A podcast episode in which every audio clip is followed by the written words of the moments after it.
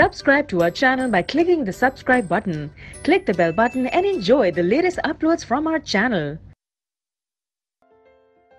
अब पूरे चैप्टर के ऊपर बेस्ड हम कुछ क्वेश्चंस देखते हैं फ़र्स्ट क्वेश्चन है which of the following statement is not a correct state जो करेक्ट नहीं है, वो हमें बतानी है about the trends when going from left to right across the period of periodic table अगर हम एक पीरियोडिक टेबल में लेफ़्ट से राइट मूव कर रहे हैं तो इनमें से कौन सी स्टेटमेंट सही नहीं है, वो हमें बतानी सबसे पहले देखते हैं first the elements become less metallic in nature मतलब वो कम मेटालिक हो जाते हैं।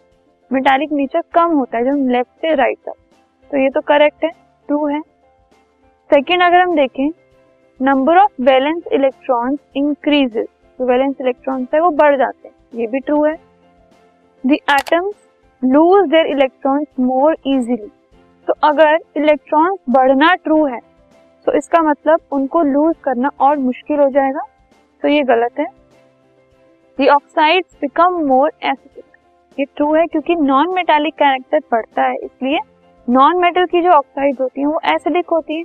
तो अगर नॉन मेटल ज़्यादा हो रहे हैं तो मतलब एसिडिक ऑक्साइड भी ज़्यादा होंगे।